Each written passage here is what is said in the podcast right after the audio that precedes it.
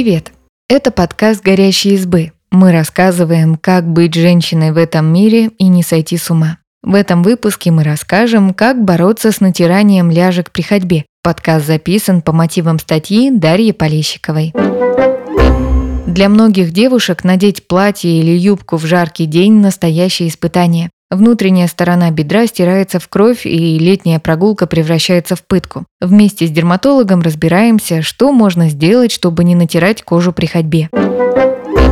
Что поможет не натереть кожу между ног при ходьбе? Панталоны. Самый простой способ надеть под юбку панталоны. Они бывают кружевные, гладкие, разной длины и из разных тканей. Утягивающие панталоны дополнительно корректируют фигуру, но летом в них может быть жарко. Если обычные панталоны не нравятся или не подходят, можно попробовать спортивные велосипедки. Шортики из современных синтетических тканей могут оказаться удобнее хлопковых. Дышащая мембранная ткань отводит лишнюю влагу и оставляет ноги сухими. Выберите велосипедки телесного цвета и укоротите их по длину юбки, если это нужно. Так они будут незаметны под одеждой. Еще один вариант – обрезать тонкие капроновые колготки. Край можно аккуратно подшить синтетической ниткой, шортики получатся тонкие, не жаркие и практически незаметные под одеждой.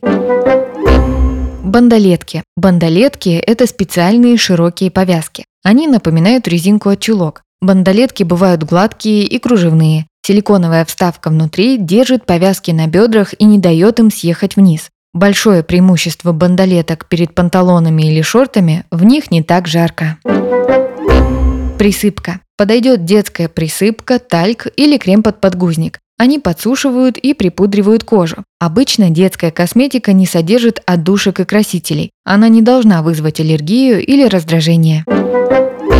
Антиперспирант. Если причина натирания ног в повышенном потоотделении, можно обработать ноги антиперспирантом. На женских форумах хвалят спреи с эффектом пудры и твердые антиперспиранты в виде стиков.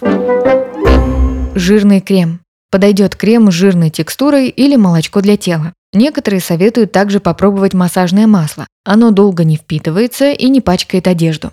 Можно использовать прием профессиональных спортсменов и намазать бедра вазелином или кремом от натертостей для велосипедистов. Любую жирную мазь лучше взять с собой на прогулку, чтобы при необходимости обновить через пару часов. Ни в коем случае не наносите плотные жирные кремы на уже поврежденную кожу. Это усугубит ситуацию. Жирные средства создают парниковый эффект на коже и способствуют разбуханию верхнего слоя кожи. Это может привести к размножению бактерий.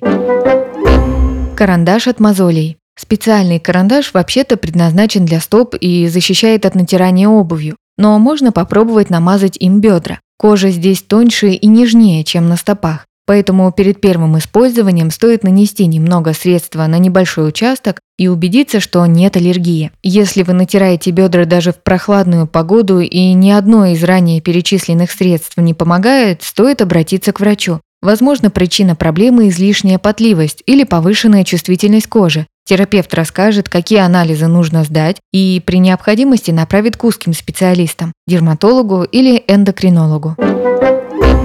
Что делать, если кожа между ног уже натерта? Вот что говорит врач-дерматолог Юлия Вайлова. Нужно создать коже максимально благоприятные условия для быстрого восстановления. По возможности откажитесь от прогулок на некоторое время. Если это не вариант, наденьте хлопковые брюки или шорты, которые закроют поврежденную область, но не будут обтягивать ноги и дадут воздуху свободно циркулировать. Ополаскивайте поврежденное место чистой водой без моющих средств пару раз в день. Несколько раз в день наносите на потертости легкие по текстуре средства – гели или пенки с алоэ и декспантенолом. Пенку стоит сначала выдавить на руки и немного подождать, чтобы выветрился спирт и потом наносить на рану. Если появились пузырьки или корочка желтого цвета, рана покраснела и чешется, нужно немедленно обратиться к врачу. Не стоит самостоятельно применять лечебные мази из аптеки. Это может усугубить ситуацию.